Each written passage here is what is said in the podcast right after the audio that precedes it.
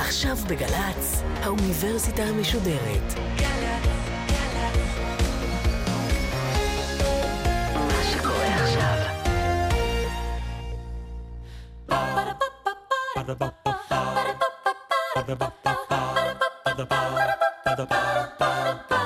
האוניברסיטה המשודרת בשיתוף מיזם וויז מציגה המדען העירום, מיטב החוקרים בישראל בפגישה אישית עם בן שני.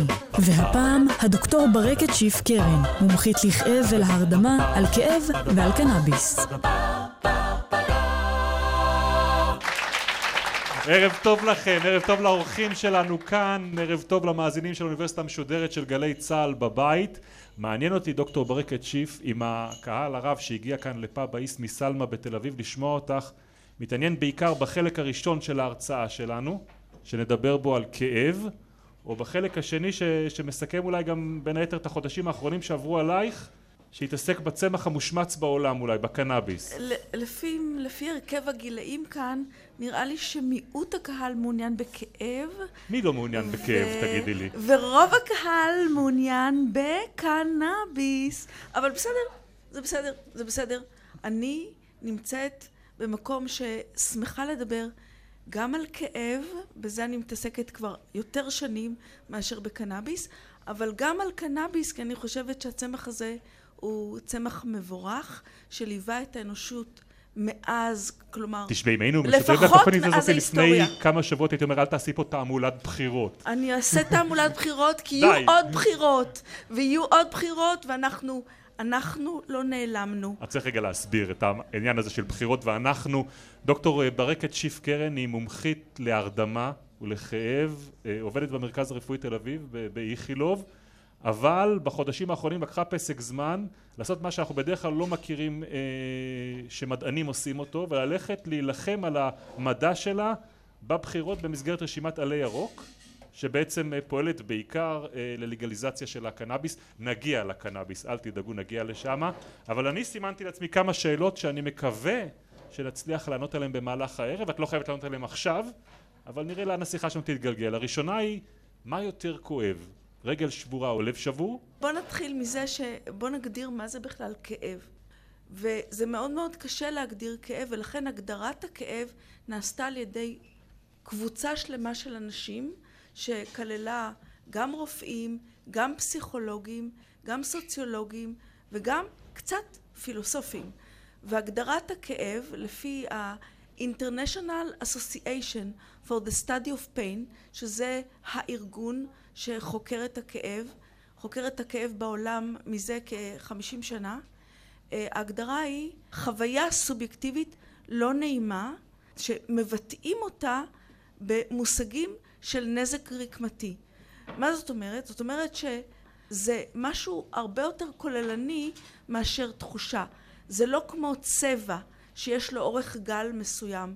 זה דבר שהוא חוויה.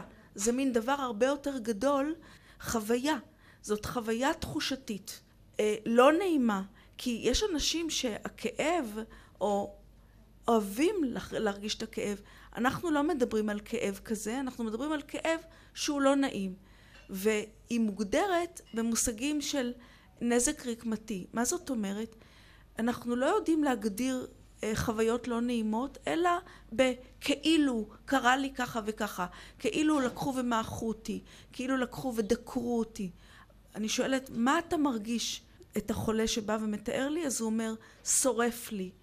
כל מיני הגדרות שהן לפעמים אפילו נשמעות מאוד ביזריות, אבל באופן כללי, אם מישהו בא ואומר לי, מתפוצץ לי הראש, מן הסתם זה רק מושג מילולי כי אם באמת היה מתפוצץ לו הראש, הוא לא היה בא ומדבר איתי שמתפוצץ לו הראש. אבל את אומרת שאת ההגדרה אתם מגדירים בזכות זה שהאיש לוקח אותה ומאבד אותה בעצם כאיזושהי חוויה שעברו הרקמות בגוף שלו. בדיוק. אבל בואי נלך שלב אחד אחורה, כי דיברת על חולים ובעצם את הנושא הזה של כאב, את התחום הזה את uh, uh, מפתחת אצלך ולומדת אותו בעקבות ההחלטה שלך להתמחות ברפואה ויותר מזה ברפואת ההרדמה. איך בכלל מגיעים לשם מלכתחילה? Uh, בזמנו כל הנושא הזה של מרפאות כאב, בזמנו התייחסו לכאב כאל סימפטום.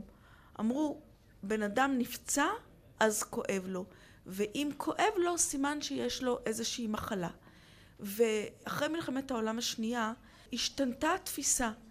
הבינו שכאב הוא מחלה בפני עצמה. מאיפה גזרו את זה? בהתחלה גזרו את זה מכאבים שאנשים מתארים כשחסר האיבר. למשל, הדבר הקלאסי זה פנטום לימפיין. כשנקטעת גפה, ומי שמתאר את הכאב, מתאר את הכאב בגפה שאיננה. ומה לעשות עם כאב במקום שאיננו? פנטום לימפ פיין זה היה הדבר הראשון שבעצם מיקד את ההבנה של הקהילה הרפואית לזה שיש אפשרות, שיש תסמונות כאב, שהכאב הוא הבעיה. כי בן אדם שכל הזמן כואב לו, לא מסוגל להתרכז, לא מסוגל לישון, לא מסוגל לקיים חיים נורמליים, חיים שאתם כולכם חיים אותם. ולמה חיים... בעצם התחום הזה מסונף לתחום שלם שנקרא הרדמה אוקיי, ברפואה? אוקיי, אז בהתחלה הטיפול היה בלוקים, חסימה של עצבים. מרפאות הכאב הראשונות היו מרפאת כאב בהדסה עין כרם, בבית חולים איכילוב וברמב"ם. והמרפאות האלה נקראו מרפאות בלוקים. פשוט חסימות של עצב, כי חשבו, נחסום את העצבים שמגיעים מהיד לכיוון עמוד השדרה על הצוואר. ונגמור את הכאב. ונגמור את הכאב. אבל אז הסתבר שזה לא עובד. אין לגמור את הכאב. הכאב הזה נמצא כנראה באיזשהו מקום במוח. איפה? לא יודעים. אנחנו לא יכולים להגיד איפה זה בדיוק במוח. ולכן, נכון להיום, השיטות להפסיק את הכאב הן שיטות רבות ומגוונות, כמובן, מהפריפריה, חסימת עצבים, דרך כל מיני אה, חומרים, תרופות, שמשככות את הכאב במקום.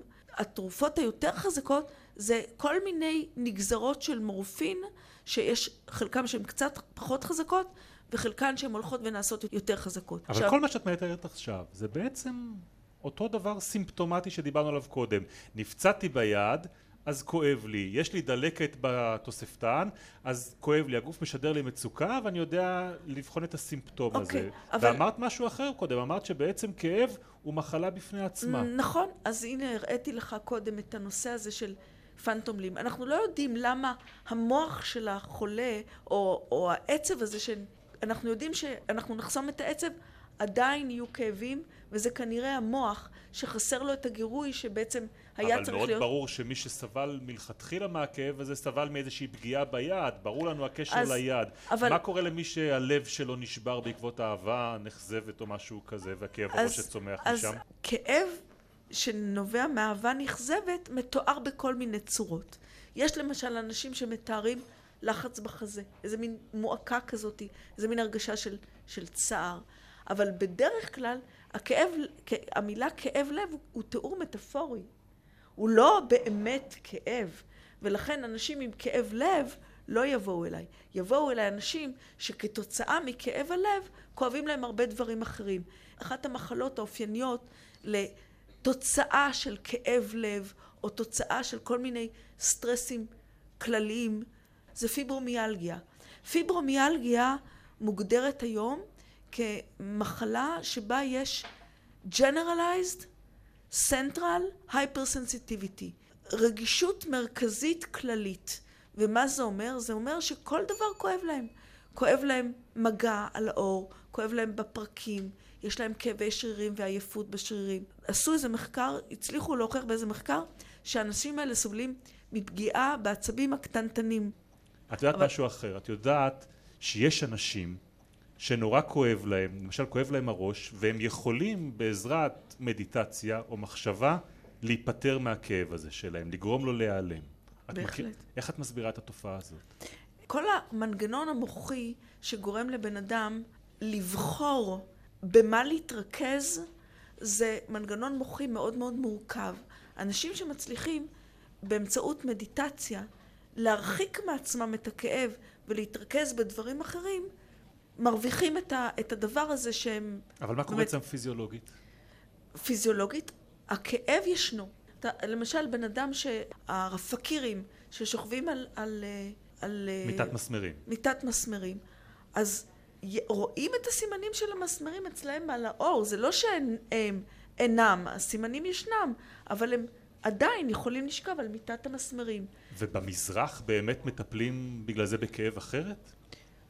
אני לא יודעת, אני לא הייתי במזרח, אבל אני יודעת שמדיטציה זאת אחת השיטות, אה, באמת אה, זאת שיטה מאוד מאוד טובה להתמודד עם כאבים שאין לנו דרך אחרת להתמודד איתם.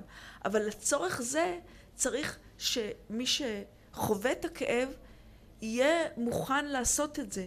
והתופעה הזאת של הכאב המושעה שדיברנו עליה בהתחלה, התופעה שאת מכירה של מישהו שנפצע בטראומה או בתאונה ומתחיל להרגיש את הכאב רק באמבולנס בדרך לבית okay. אוקיי, החולים. ההסבר לזה הוא כנראה גם כן שכשבן אדם נמצא ב, ב, או, או כשחיה נמצאת במצב של אה, איזשהו סטרס, למשל חיה שנפצעת, ירו בה והיא נפצעת, היא ממשיכה לרוץ, היא ממשיכה לברוח. רק אז פתאום אפשר לתת לכאב את המקום שלו. קודם צריך לחיות, צריך לנשום, צריך, אה, צריך לשרוד, ורק אחרי זה מגיע הרגע שבאמת אפשר לסבול בשקט, מה שנקרא. אני מדברים על לסבול בשקט, הדוגמה שכולנו מכירים, לידה, שהיא דבר כל כך כואב וטראומטי עבור אה, נשים, ממה שלפחות אני שמעתי מקרוב, כן, וראיתי. איך זה נשכח כל כך מהר? אנחנו זוכרים אה, שסבלנו, אנחנו זוכרים שהרגשנו לא טוב, אבל אנחנו לא זוכרים את ההרגשה האמיתית שחווינו. וזה לגבי, לגבי כל כאב. אבל מה שאני יכולה להגיד לכם זה שהדבר הזה שנקרא טראומה, זה דבר שנשאר לנו. כלומר, אנחנו מחונכים שיש דבר שנקרא לחשל. נחשל אותם, נעביר אותם איזשהו סבל ונחשל אותם. אז כל טראומה גוררת אחריה פוסט-טראומה. ואנשים שעברו טראומה, בפעם הבאה שהם יעברו את הטראומה, יהיה להם יותר קשה. המילה... יותר קשה או יותר קל? יותר קשה. תמיד יותר קשה. אז מה זה העניין הזה של לחשל? אין דבר כזה לחשל. יש דבר כזה להתאפק יותר, כי אתה יודע שזה מה שיקרה. אבל אין דבר כזה לחשל. ועכשיו, בחלק הזה, אני רוצה שנתמקד בצמח הזה, ששינה את אה, חייך. איך בכלל התוודעת לקנאביס ולאופן שבו הוא יכול גם כן להתחבר לתחום המחקר שלך והעבודה שלך? בא אליי חולה ואמר לי, שום דבר לא עוזר לי חוץ מקנאביס. אמרתי לו, טוב, אז בסדר, אז תלך, תשיג קנאביס. זה היה לפני uh, בערך uh, 20 שנה. אז אמרתי לו, תשיג, והוא היה במקרה בן של סוכנת תרופות, והיא אמרה, לא מוצא חן בעיניי, לקחה אותו ביד, ולקחה אותו להרבה רופאים אחרים. הבחור הזה עבר ניתוח עמוד שדרה צווארי, עבר ניתוח עמוד שדרה גבי, הוא קיבל את כל התרופות הנרקוטיות שנמצאות בשוק. לאיזה אה, כאבים? עם מה הוא התמודד? הוא התמודד עם כאבים רדיקולריים, זה כאבים שנובעים מלחץ על עצבים. ואז הוא חזר אליי ואמר לי, ועדיין, מה שעוזר לי זה קנאביס. והוא קיבל קנאביס. ואז אני הבנתי שקנאביס יכול לשמש כטיפול בכאב. אז זה התחיל ממנו וזה הלך לעוד ועוד חולים. הקנאביס זה חומר שליווה את האנושות בעצם מהפרה-היסטוריה. הפעם הראשונה שאנחנו מוצאים קנאביס זה בכתבים הסינים העתיקים. אחר כך זה עבר להודו וזה עבר לעוד מקומות. בתקופה הקולוניאליסטית האנגלים הביאו מה, מהמושבות שלהם את הקנאביס כטיפול לאירופה. המלכה ויקטוריה למשל טופלה בקנאביס נגד כאבי מחזור. בשנת 1937 החליטו להוציא את זה מהפרמקופיה האמריקאית, ולא ברור בדיוק מה הסיבה לזה. הקנאביס משמש להרבה דברים, ובגלל תעשיות שלא קשורות בחומר התרפויטי, בעצם הקנאביס קיבל איזושהי קונוטציה דמונית להשפעה הפסיכואקטיבית של הקנאביס ייחסו כל מיני דברים כמו סם אונס, כמו אלימות, כמו כל מיני דברים כאלה, וייחסו את זה גם לקבוצות אוכלוסייה, קבוצות אוכלוסייה ממודרת. ואז למרות שאיגוד הרופאים האמריקאי התנגד לזה, זה הוצא מרשימת התרופות באמריקה, וב-1942 זה הפך להיות לדבר אסור לחלוטין. זה הרקע ההיסטורי. מה הרקע- לגבי הרקע המדעי? מי עושה מחקר ובודק בעצם מה יש בצמח הזה, שמסביר את מה שאומר לך אותו חולה שבא ואומר רק זה עוזר לי. המחקרים הראשונים שנעשו על החומר הפעיל בקנאביס נעשו ב- בישראל. החוקר הראשון שתיאר את החומר הפעיל בקנאביס קוראים לו פרופסור רפי משולם, שהיום הוא, הוא פרופסור אמריטוס, אבל uh, הוא היה אז חוקר צעיר, והוא תיאר את המולקולה של ה-THC, אחר כך נמצאו... THC THC. זה החומר הפעיל בקנאביס. זה החומר העיקרי, אבל יש עוד הרבה חומרים. לצד ה-THC יש עוד חומר פעיל שנקרא קנבידיול, CBD. ברגע שגילו את ה-THC, אמרו, רגע, אם זה פועל בגוף, אולי יש רצפטורים שקולטים את החומר הזה בגוף, ואז מצאו שני סוגי רצפטורים שבאמת קולטים את החומר בגוף, ואז אמרו, רגע, רגע, יש לזה רצפטורים בגוף, אז בטח יש חומרים בגוף שבאמת צריכים להיקשר לרצפטורים האלה, כי לא יכול להיות שבגלל איזשהו חומר שיש באיזשהו צמח, בגוף יש רצפטורים אליו. אז מצאו את האנדוקנבינואידים, כלומר שהגוף שלנו מייצר חומרים שדומים לחומר הפעיל בקנאביס. והשאלה היא, אם מדובר בחומרים פעילים שהם כל כך חשובים מבחינה אה, רפואית, אף אחד לא הצליח לזקק אותם מהצמח ולהפוך אז- אותם לתרופה שיצרוך רק מי שצריך לטפל בכאב למשל? אז ניסו לעשות כל מיני חומרים סינתטיים שהם קנבינואידים, דמויי החומרים שנמצאים בקנאביס. ולמרבית הפליאה, כשבודדו את החומרים ויצרו חומרים סינתטיים דומים למה שיש בקנאביס, היא לא פעלה כמו קנאביס. ואז זה נחקר, והסתבר שכדי שבאמת החומרים האלה יפעלו, הם כנראה צריכים לפעול ביחד. דוקטור ברקת שיף קרן, אני רוצה שאלה אחרונה לשאול אותך, איך זה בכלל קרה שהצליחו לשלוף אותך מהמרפאה באיכילוב ולגרום לך לרוץ עם העניין הזה ברשימת עלי ירוק לכנסת? אז אני, מכיוון שאני, כמו שאתם הבנתם, אחת הרופאות היחידות שנלחמות למען זה שחולים יקבלו קנאביס כטיפול, למרות שקנאביס זה חומר אסור, ו- ואני כל הזמן עומדת מול משרד הבריאות, שכל הזמן מנסה לעצור את זה. יש איזו אמרה של הרופאים, פרימום נון נוצרה, קודם כל לא נזיק. אז למי לא נזיק? לעצמנו. אנחנו לא ניתן תרופה, שנ... או ניתן טיפול, שאנחנו לא יודעים בוודאות שהחולה לא יבוא אחר כך ויתבע אותנו על זה שנתנו לו את התרופה, והוא ניזוק.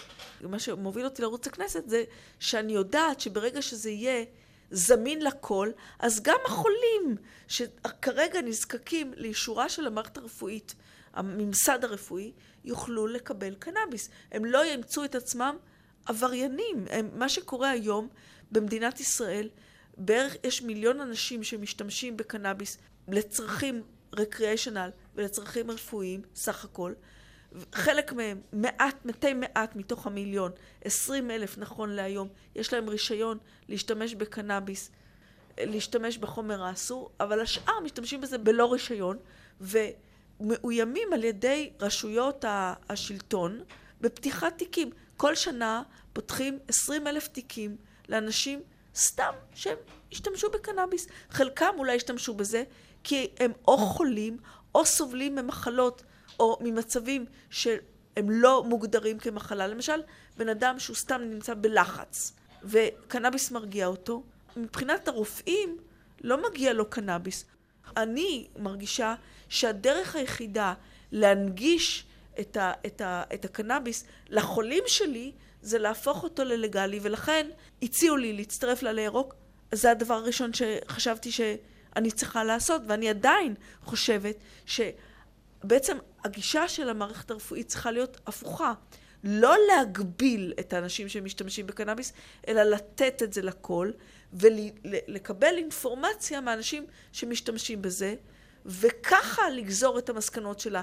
לא הפוך, לא להשתית חוקים, אלא קודם לקבל את האינפורמציה, ואז לגזור את החוקים. אנחנו עם דוקטור ברקת שיף קרן, מומחית להרדמה ולכאב, מדברת איתנו בחלק הזה על, על הקנאביס, ויש לנו גם קהל כאן שרוצה לשאול אותך שאלות. כן. אמנם כל הכוחות שרצו להיות נגד הקנאביס ייצרו את כל הדברים הלא נכונים או, או רעים עליו, אבל השאלה אם יש גם דברים שהם באמת לא טובים, ש... שאת מוצאת עצמך נלחמת ו... וכשאומרים לך אותם אין לך מה להגיד בנידון כי באמת יש תופעות נגיד שליליות. אם יש דברים כאלה או שזה הכל רק הגופים הגדולים שלא רוצים שהדבר הפשוט הזה יהיה לכל, לכל בן אדם זמין? בגדול יש מעט מאוד תופעות שליליות. עישון ללא ספק זו דרך לא טובה לצרוך כל דבר. כי העישון בעצמו פוגע בריריות וברקמות שנפגעות מעשן. לגבי פגיעות קוגניטיביות, יש לי, יש על זה הרבה הרבה אה, סימני שאלה, אם באמת קיימות פגיעות קוגניטיביות. אבל אם אנחנו מדברים על טיפול, אז יש לנו המון תרופות שאנחנו מטפלים בהן בשביל להרגיע. וכל הדברים האלה גורמים לפגיעות קוגניטיביות מבנזודיאזפינים, שחלק גדול מהאוכלוסייה המערבית צורכת, וליום, אה, ובן, בונדורמין, קסנקס, קלונקס, אלה תרופות שהן מאוד מאוד שכיחות בעולם המערבי. אז השאלה, מה לעומת מה? אין ספק שיש לקנאביס, קנאביס גורם לכל מיני תופעות. השאלה, האם הן תופעות שכל כך לא רצויות, שהן מסוכנות, או שהן תופעות שאפשר לסבול אותן והטוב שלו עולה על הרע שלו. בואי נדבר על אנשים שצורכים את זה רק למטרות של הנאה, recreational. אז למרבית הפליאה יש גם הרבה בעלי חיים שצורכים כל מיני חומרים כדי להרגיע את עצמם, כדי להתמסטל. למשל, לחתולים יש איזשהו צמח שקוראים לו קטניפ. שהם אוהבים לקחת אותו, ואחרי זה הם קצת ככה מסטולים. למה? וסיפרו לי שדולפינים אוכלים את הדג הזה שנקרא אבו נפחה, כי זה נותן להם איזשהו חומר שעושה אותם קצת מסטולים. עכשיו, דולפינים צריכים להיות סופר ערניים, כי אם דולפין שוכח לעלות לנשום, הוא ימות. כי דולפין הרי לא, אין לו זימים. כל היונקים, אני הייתי אומרת, צריכים איזשהו רגע של להירגע מהמציאות, מה, מה, בואי נקרא לזה ככה. דוקטור ברקת אה, שיף קרן, אנחנו יושבים עכשיו בתל אביב, יש לי הרגשה שעד שנצליח להגיע לירושלים ולשנות משהו במציאות הזאת, נקיים עוד הרבה דיונים מהסוג הזה. אני מאוד מודה לך שהיית כאן הערב. תודה. אז תודה, זה היה המפגש שלנו במסגרת המדען העירום שמשותף למיזם וויז ולאוניברסיטה המשודרת בגלי צה"ל. את הסדרה הזאת עורכים אה, אורן אוברמן וליאור פרידמן. גיא עופר היא המפיקה שלנו, נדב אלפרין עשה את התחקיר, בני יהודאי הוא הטכנאי שלנו. תעקבו אחרינו גם בפייסבוק של גלי צה"ל וגם בפייסבוק של מיזם וויז למפגשים נוספים שלנו בסדרה הזאת. אני בן שני, לילה טוב.